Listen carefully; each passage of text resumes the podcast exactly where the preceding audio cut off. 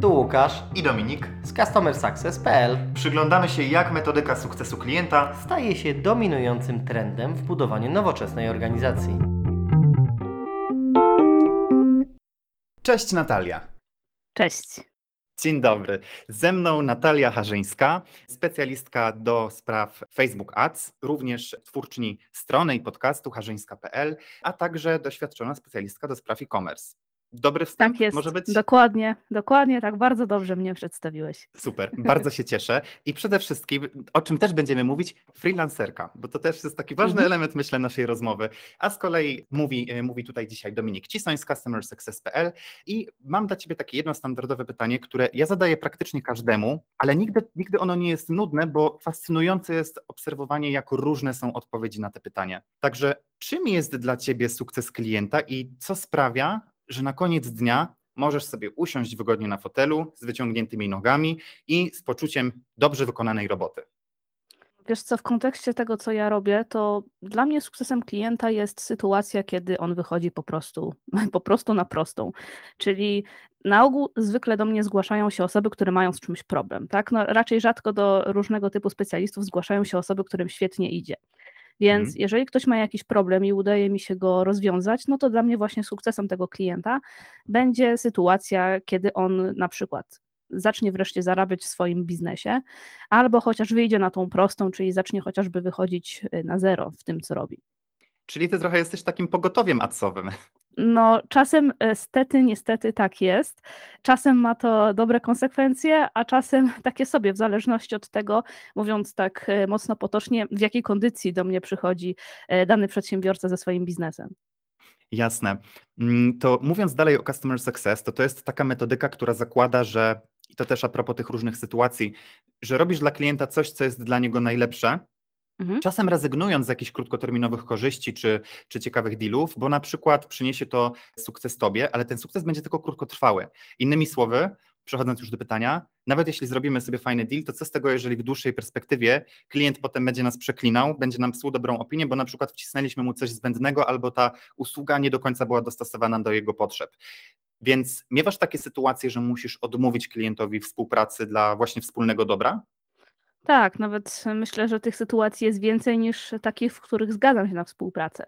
Na Mhm. ogół to się dzieje w takiej sytuacji, kiedy klient, no, mówiąc wprost, jest zdesperowany, bo, bo na przykład ma złe doświadczenia z agencjami, freelancerami, czy też z własnymi działaniami, no i szuka jakiejś drogi wyjścia z całej tej sytuacji. Więc kiedy widzę, że ktoś wpada w tego typu panikę, e, no to na ogół odmawiam, kiedy widzę, że chcę wydać ostatnie pieniądze na przykład tylko i wyłącznie na reklamy na Facebooku, w ogóle nie skupiając się na pozostałych aspektach biznesu. Z doświadczenia wiem, że to nie jest dobra droga i e, na ogół takie działanie może przynieść e, więcej złego niż dobrego dla takiego przedsiębiorcy. Mhm, To tu doprecyzujmy może dla Mhm. słuchaczy mniej doświadczonych, czyli tak naprawdę reklamy na fejsie są poniekąd wtórne i to, jak one będą Mhm. zrobione, zależy od strategii. I jeżeli przychodzi do ciebie klient, który już ma wiele doświadczeń, te reklamy nie szły, nie szły, nie szły u innych osób mm, i u innych firm, no to to niekoniecznie musi być coś po stronie tych agencji czy freelancerów, że oni robili coś nie tak. Może być taki problem, że ten klient w ogóle po prostu nie ma zbudowanej strategii i jakby przemyślanej tej swojej firmy jeszcze, tylko po prostu uważa, że dobra, wrzućmy te adsy, zrobimy to, jak, zróbmy, zróbmy Pani Natalio tak, żeby działało, prawda? Mhm. Tak, dokładnie jest tak, jak mówisz. I na ogół takie przeświadczenie wynika z tego, że przedsiębiorcy nie są w stanie odróżnić marketingu od reklamy. Wydaje im się, że jeżeli właśnie wrzucą cały swój budżet, na ogół niestety też nie jest zbyt wielki, na Mhm. reklamę na Facebooku czy w Google, no to są w stanie osiągnąć sukces, bo dotrą do odbiorców. No tylko, że samo to dotarcie nie wystarczy, bo ważne jest też to, w jaki sposób przedstawiamy siebie czy y, naszą markę przed tym klientem. Jeżeli to przedstawienie się, czyli właśnie marketing jest e, kiepskiej jakości albo wręcz nie istnieje, bo na przykład stosujemy ton mocno ogłoszeniowy, a nie mocno marketingowy, e, no to wtedy sytuacja może być taka, że reklamy zupełnie nie odnoszą żadnego skutku, nawet jeżeli technicznie są zrobione bardzo poprawnie. Mhm. A jakbyś, bo to jest bardzo fajne rozróżnienie, jakbyś Mhm. zamknęła tak jeszcze krócej to podsumowanie, właśnie jaka jest różnica między marketingiem a, a reklamą? Mhm. W moim mniemaniu reklama to jest sposób na pokazanie marketingu. Czyli reklama jest tylko narzędziem, które ma komuś zaprezentować czyjąś firmę, czyjąś markę.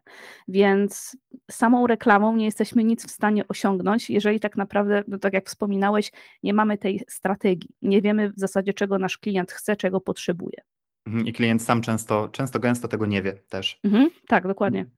A kontynuując też ten temat, jedną z podstaw w CS jest nie robienie rzeczy za klienta, tylko właśnie takie doradztwo, budowanie Mhm. wspólnie strategii, rekomendacje, a już na pewno nie robienie tych rzeczy za klienta za free, bo to w dłuższej perspektywie się w ogóle nie kalkuluje i jakby Customer Success Manager ma być takim doradcą, takim trochę aniołem stróżem klienta, ale idę o zakład, że nieraz słyszałaś, no ale pani Natalio, no wie pani, pani to zajmie tylko 5 minut. Kiedy Tak, warto tak. powiedzieć tak, kiedy stanowcze, no chyba nie. No, często nawet ktoś mówi, że to zajmie tylko minutkę czy dwie. Mhm. No owszem, może mi to zajmie minutkę czy dwie, ale jeżeli takich osób na przykład w skali dnia jest 10 czy 20, no to z tych dwóch minutek się robi już całkiem, całkiem sporo czasu. Także no, powiem Ci szczerze, tak, wciąż mam z tym problem, bo to jest trudna sprawa, żeby delikatnie komuś zasugerować, że tego typu e, poziom współpracy no jednak powinien być płatny, bo jednak jest to rodzaj konsultacji jeden na jeden, niezależnie czy Mhm. przez Messengera, czy przez maila, czy nie wiem, zdzwaniając się. Mm, Więc e, jakiś czas temu wdrożyłam coś takiego jak FAQ na mojej stronie, czyli Frequently Asked Questions. Także wydaje mi się, że po wdrożeniu właśnie takiej specjalnej podstrony, gdzie opisuję dokładnie, w jaki sposób przebiega współpraca ze mną, co akceptuję, a co nie do końca właśnie, to ilość tych takich wrzutek, na przykład na Messengerze, mocno spadła. I myślę, że też spadła w momencie, kiedy raz czy dwa napomknęłam na swoim e, fanpage'u, że tego typu zachowanie no, raczej jest średnie i wyjaśniłam dlaczego. No oczywiście czasem też się coś takiego zdarza, ale wtedy mm, po prostu po odpowiedzi na jedno czy dwa pytania, no, no bo też nie chcę od razu kogoś zbywać, kieruję tą osobę do mojej grupy na Facebooku, która jest przeznaczona tylko dla kupujących, co jednocześnie też sugeruje, że no, warto byłoby jednak coś kupić, nawet coś drobnego, Mhm. i ja wtedy bardzo chętnie odpiszę na Twoje pytania, nawet na więcej niż jedno czy dwa. Ale też dzięki temu ci klienci mają takie poczucie pewnej ilterności, że należą do jakiejś Mhm. zamkniętej wspólnoty, która odpowie na ich pytania. To też jest kolejny fajny sposób. Tak, tak, jak najbardziej. Nawet jestem zaskoczona tym, jak bardzo aktywna jest ta moja grupa, e, która no, liczy raptem e, nieco ponad 300 osób. Także mogłoby się wydawać, że grupy na Facebooku są już martwe, a jeśli nie są martwe, no to tylko te liczące kilkadziesiąt tysięcy osób, co no właśnie nie jest do końca prawdą. Właśnie powiedziałbym, że często jest wręcz przeciwnie, że właśnie te Mhm. mniejsze grupy są, przynajmniej z moich doświadczeń, są często gęsto o wiele bardziej aktywne niż takie największe, które już tam tylko wchodzą jakieś reklamy, ogłoszenia bardzo często. Tak, tak, myślę, że tak jest. Poza tym, jeżeli chodzi o te duże grupy na Facebooku, to też dużo osób jest przyzwyczajonych, że tylko czyta to, co ktoś inny produkuje na tych grupach. Natomiast w tych mniejszych społecznościach to wydaje mi się, że jest większe takie poczucie, że no, warto byłoby jednak wejść w interakcję, a nie tylko czytać, co ktoś napisał. Mhm, żeby być aktywnym twórcą. Mhm. Okej, to jeszcze w temacie tej asertywności chciałbym to trochę pociągnąć i najpierw zamknąć, co powiedziałaś, bo tu padła super rzecz. Po pierwsze, żeby na wstępie, na wstępie ustalić odpowiednie oczekiwania, żeby klient Mhm. już na samym początku wiedział, czego się może spodziewać, o, czym, o co może, o co nie powinien pytać, czyli właśnie takie FAQ. A, a druga sprawa, tu bym chciał mieć takie pytanie do Ciebie. Mm, A masz jakąś na przykład radę dla innych specjalistów, jak sobie radzić z takimi odmowami, albo jak wystosować do klienta taką odmowę, że no słuchaj, no nie zrobię, wiem, że to potrwa 5 minut, ale, ale tego nie zrobię. Jak byś tu radziła, jak o tym rozmawiać z klientem w ogóle? No jest to trudne zagadnienie. Ja zazwyczaj staram się delikatnie napomknąć, że no słuchaj, tego typu usługi u mnie są płatne i byłoby to po prostu nieuczciwe dla moich, no może nie tyle nieuczciwe, co byłoby nie fair wobec e, moich klientów, którzy mi płacą za konsultacje, że ja tutaj będę odpowiadać na twoje pytania za darmo. Mhm. Więc zazwyczaj w ten sposób e, odpowiadam, aczkolwiek raczej w ostateczności, kiedy już ktoś po jednym czy dwóch odpowiedziach na, na pytanie dalej drąży temat i nie widzi, że to się przeistacza w dyskusję trwającą na przykład 20 minut czy 30 zamiast tych minuty czy Tak. dwóch, o których wspomniał na początku. A zwykle tak jest. Mhm. Super, to w takim razie po pierwsze już odfiltruję właśnie tych ludzi, takie FAQ i wstawienie odpowiednich oczekiwań, a potem często się też można do tego odnieść i też właśnie do bycia fair play względem innych klientów. Okej, Mhm. super. Temat asertywności mamy za sobą. To teraz ja bym chciał przejść troszeczkę dalej. Jeżeli miałbym zdradzić, czego ja nie lubię w ogóle w Customer Success i w pracy mojej jako Customer Success Managera, to przejmowania klienta po kimś. Jeszcze pół biedy, jak to się dzieje wewnątrz firmy, bo masz jakieś tam szczątkowe notatki, coś tam już wiesz o tym kliencie, ale jak przychodzą nowi klienci z innej firmy, z zakorzenionymi jakimiś innymi oczekiwaniami, z wiarą w jakieś tam mity, to to jest już bardzo duże wyzwanie. I chciałbym Cię zapytać, jakie są jedne z większych trudności, które napotkałaś, przyjmując klienta, który wcześniej pracował z innym freelancerem albo jakąś agencją? Bo z mojego doświadczenia taki klient jest często o wiele, wiele trudniejszy niż nawet ten, który robił to do tej pory we własnym zakresie. Mhm, jak najbardziej się z Tobą zgadzam z tą opinią. E, no i też e, ciężko czasem jest pozyskać klienta, który jest, e, mówiąc tak obrazowo, zupełnie świeży w tym temacie i nigdy z nikim nie współpracował na tego typu zasadach, więc największym problemem w takiej sytuacji u mnie jest fakt braku zaufania. Czyli ktoś kogoś mocno rozczarował, tak, jakiś freelancer czy agencja rozczarowała mocno klienta pod kątem tego, co robiła lub co miała robić, a finalnie nie zrobiła. E, no i ten brak zaufania potem przenosi się na kolejnego specjalistę, czyli w tym przypadku mnie, czy na przykład właśnie ciebie. No mhm. i to jest problem, bo z jednej strony ktoś się do nas zgłasza, ktoś powiedzmy, że w teorii jakieś zaufanie do nas ma, skoro chce wydać u nas pieniądze i pozwolić, żebyśmy my teraz podziałali w danym temacie, ale z drugiej strony też oczekuje, że będziemy przekonywać tą osobę, że dlaczego warto akurat skorzystać z naszych usług. W najgorszej tego typu e, sytuacji e, może dziać się również tak, że próbuje ktoś na nas wymusić rabat, albo wręcz nawet pracę za darmo, sugerując, że no, wydałem czy wydałam wszystkie swoje pieniądze na poprzednią agencję, nie przyniosło to żadnego efektu, więc no po prostu teraz nie mam pieniędzy, ale proszę pomóż mi, bo mhm. nie mam wyjścia, tak, nie wiem co mam robić. W tobie jedyna nadzieja, to jest bardzo często co, co słyszę, czy czytam w mailach. Trochę próbę no wzięcia cię na litość. tak, tak, tak, tylko że no, to tak naprawdę tego typu podejście e, generuje no, takie mocne, mocne poczucie, że trudno jest odmówić takiej osobie, tak? no bo jednak ktoś jest zdesperowany, a przecież chcemy pomóc tej, tej osobie, nawet jeżeli wiemy, że patrząc na na przykład budżet tej osoby, który praktycznie stopniał do zera oraz e, brak inwestycji w inne rodzaje marketingu, na przykład chociażby influencer marketing, marketing czy content marketing, to po prostu nie zadziała. Tak? Na przykład właśnie tak jak możemy już w sumie wrócić do początku w tym kontekście, że hmm. samo robienie reklam tutaj w niczym nie pomoże. Więc no, to jest moim zdaniem największe wyzwanie, czyli no jednak odmówić takiej osobie i wytłumaczyć jej, że no słuchaj, jeżeli nie masz do mnie zaufania i jeżeli nie masz budżetu, no właśnie to jest ta druga trudność, no to nic z tego nie wyjdzie po prostu. Nawet jeżeli bardzo bym chciała, bardzo bym się starała, no to popracujemy miesiąc czy dwa i zobaczysz, że no, nic z tego nie wyjdzie. Także lepiej, jeżeli zostawisz tę, tą, tą resztkę pieniędzy i wydasz na bardziej na przykład miękki marketing, który zadziała bardziej długoterminowo niż krótkoterminowa reklama.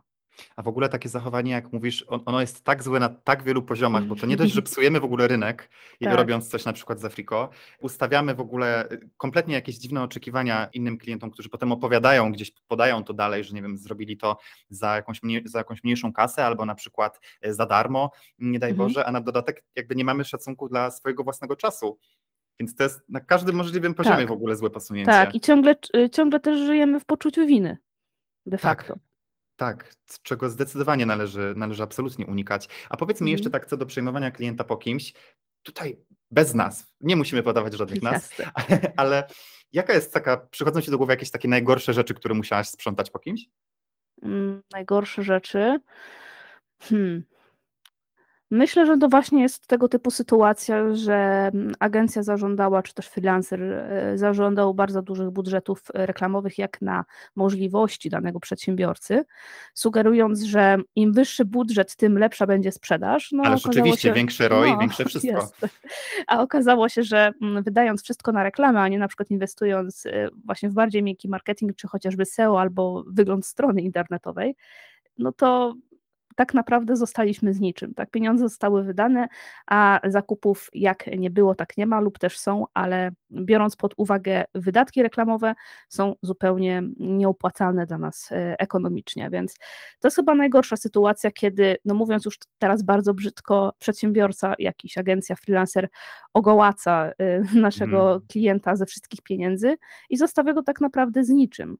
Często wręcz tego typu firmy porzucają takiego klienta, wypowiadając mu umowę, no bo no słuchaj, skończyły ci się pieniądze, no to, no to już nie mamy po co współpracować. Wyschło źródełko, Tak. dziękujemy. Mhm.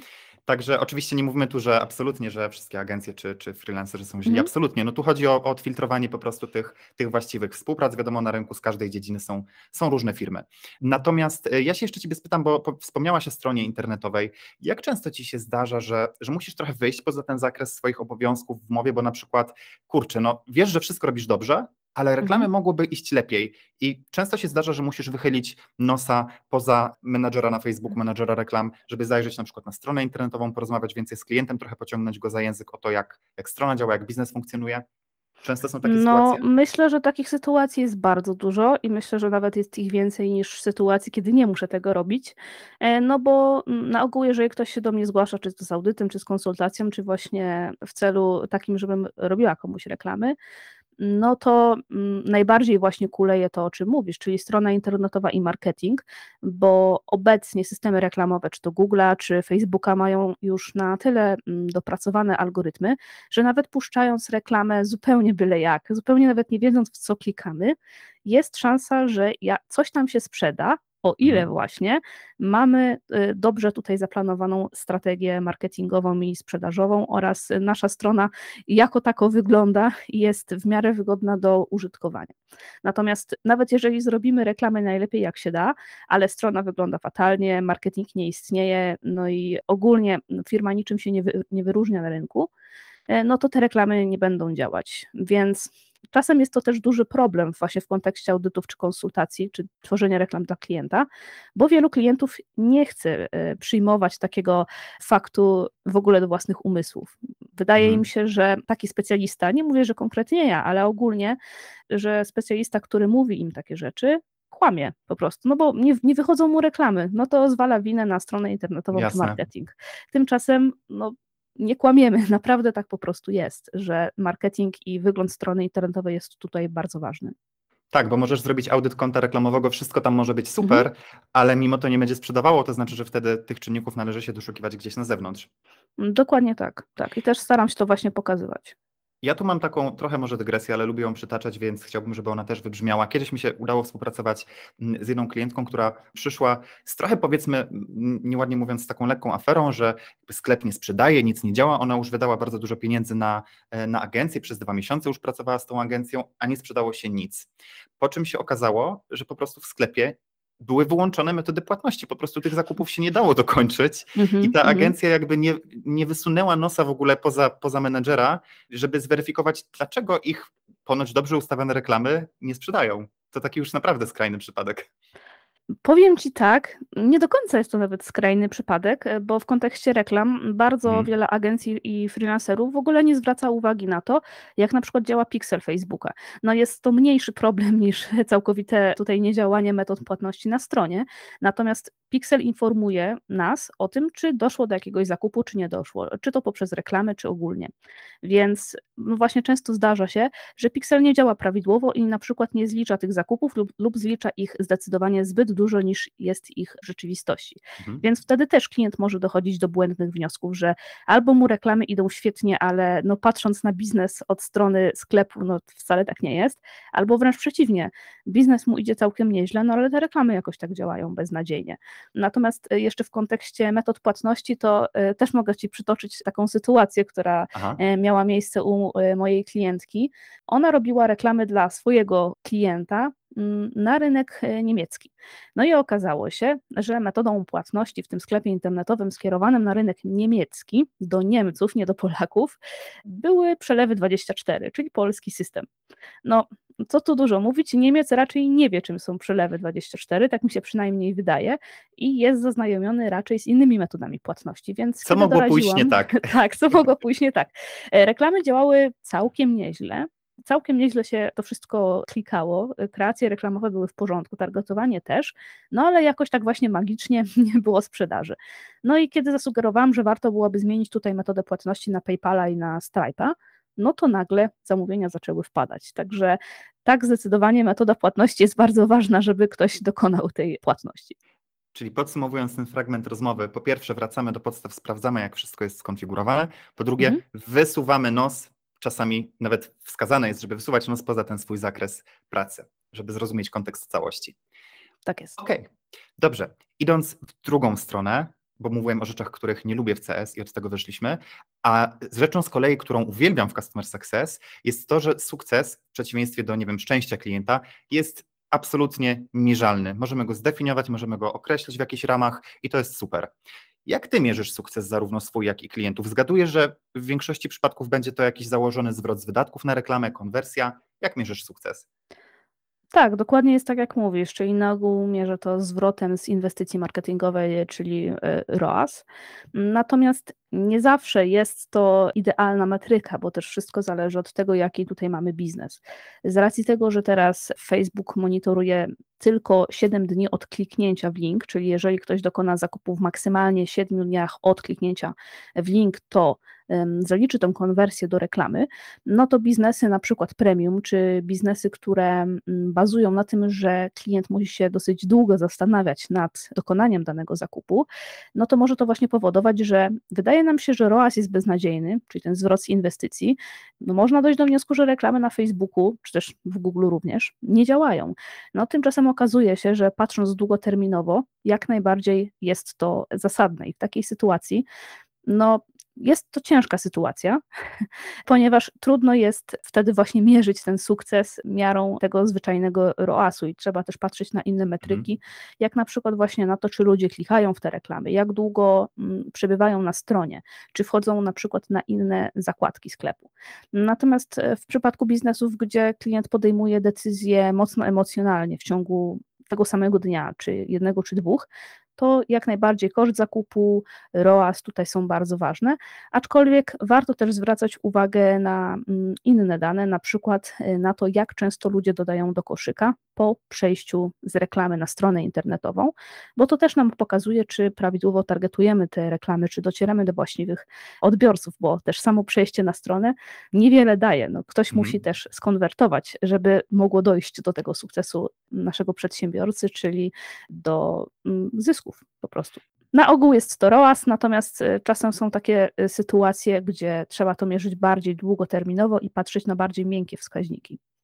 Czyli generalnie zamykając to, spróbuję to podsumować dla Mhm. słuchaczy w jednym zdaniu.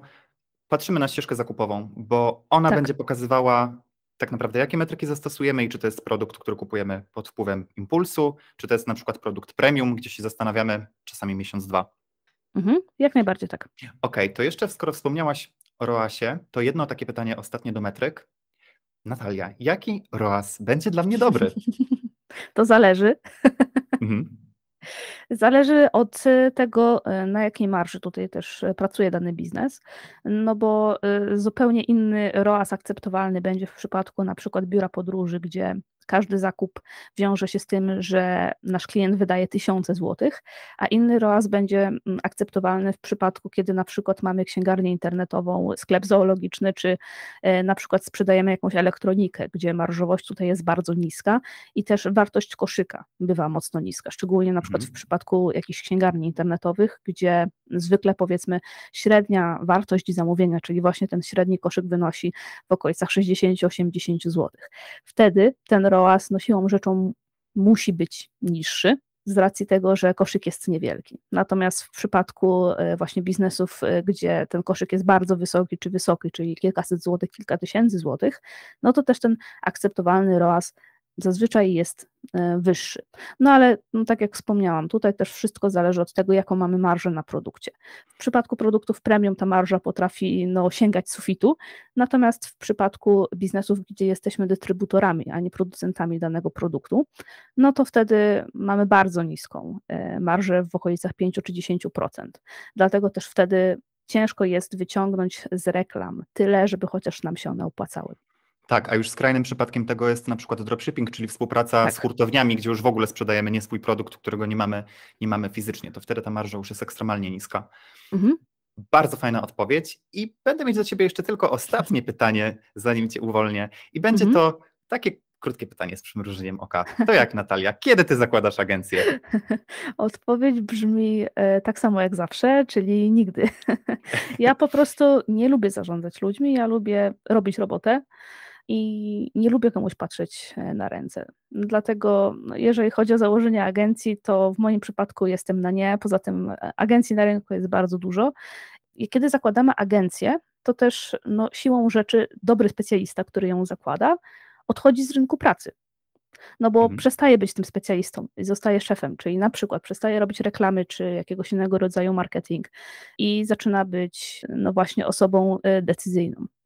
Więc no, dla mnie to nie jest dobre rozwiązanie. Raczej byłabym bardzo nieszczęśliwa, odchodząc od robienia reklam czy audytowania i konsultowania na rzecz tylko i wyłącznie no, patrzenia, jak ktoś pracuje i edukowania tych osób, żeby robiły lepszą robotę. To ja tu nawet odeślę cię, drogi słuchaczu, do tekstu i podcastu Natalii, który znajdziesz w opisie. Dlaczego nie warto czasami wychodzić ze swojej strefy A, komfortu? tak. Myślę, że to jest dobre podsumowanie tego. Tak, myślę, że jest to bardzo dobre podsumowanie. Tam y, na pewno wiele informacji na ten temat zawarłam, dlaczego nie chcę otwierać agencji i między innymi również y, dlaczego nie lubię i nie chcę występować na konferencjach marketingowych, nawet tych największych. Super. Raz jeszcze serdecznie Ci dziękuję za naszą rozmowę. Ze mną Też bardzo rozmawiała. dziękuję. Tak, dziękuję Ci Natalio. Natalia Harzyńska, harzyńska.pl. Odwiedźcie, posłuchajcie i jeszcze raz dzięki za rozmowę. Dzięki.